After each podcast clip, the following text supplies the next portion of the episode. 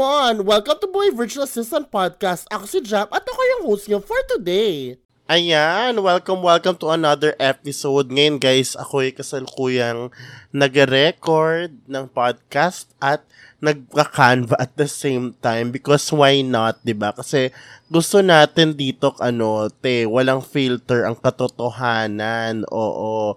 'di ba? So ngayon, habang nagtatrabaho ang lola mo, naisip niya bigla sis, yung napaisip siya parang ang tagal-tagal ko nang nasa agency eh, pero ang tagal-tagal ko na yung gustong mag-scale.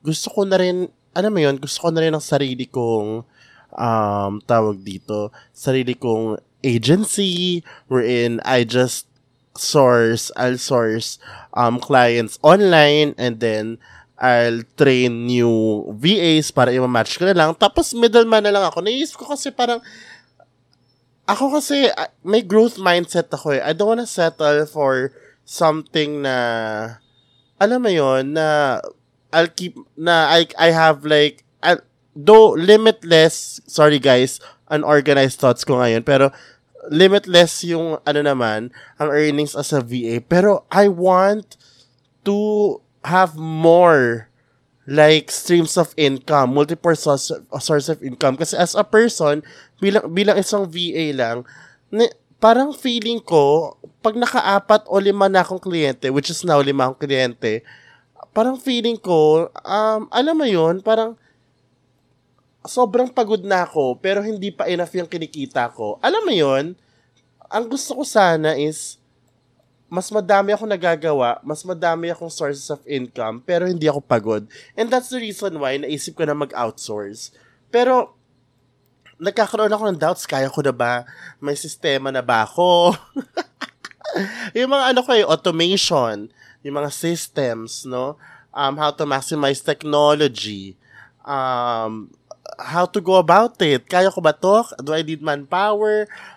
Ano mangyayari sa current clients ko? Do I, have, do I have to give up? Don't get me wrong. I, I so love my clients. Yung pinakaunang tatlong clients ko ay has been my clients for more than a year. Yung pang-apat ko is almost a year and then yung panglima ko is um, bago lang. Last week lang siya. And dalawa doon direct kasi, yung last two.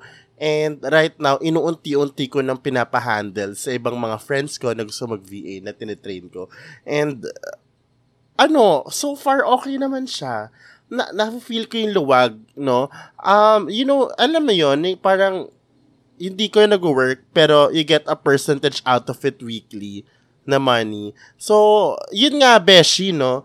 I'm trying to build my, you know, my agency little by little, which is my goal, pagdating ko ng 2022 ay sana madami na akong streams of incomes, no? Madami na akong clients under my agency.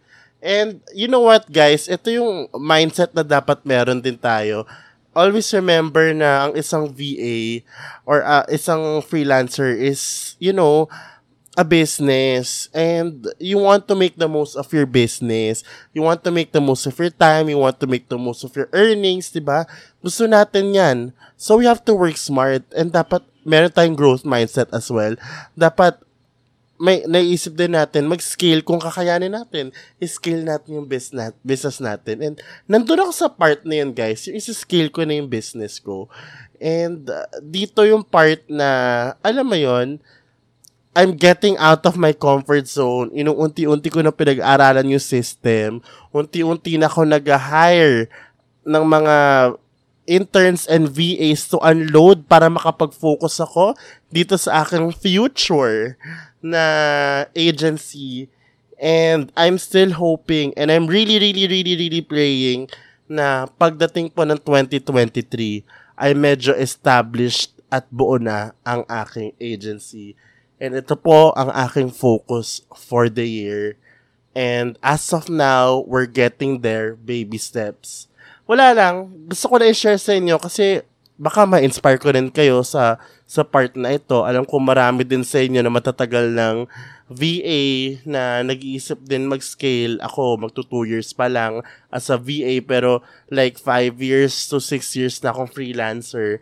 And I think it's about time, you know, to work smarter, to get more streams of income and live a more balanced life. And get out there, get out of our comfort zone, and to be able to earn better as a business. Yun lang. Yun lang ang naisip ko ngayon. Sobrang candid. And by the way, do you like this, you know, this audio quality better? If you do, please message me on Instagram. Oo, kasi bago po yung ating mic. I'm just testing this out as well. And plus, ang daming gumugulo sa utak ko kaya nag-record na rin ako. So yeah, sa mga nagpaplano pong maging mag-scale at maggumawa ng sa kanilang uh, kanilang own startup agency, ilaban po yan. This is your sign. Sabay-sabay po tayo at magtulungan po tayo.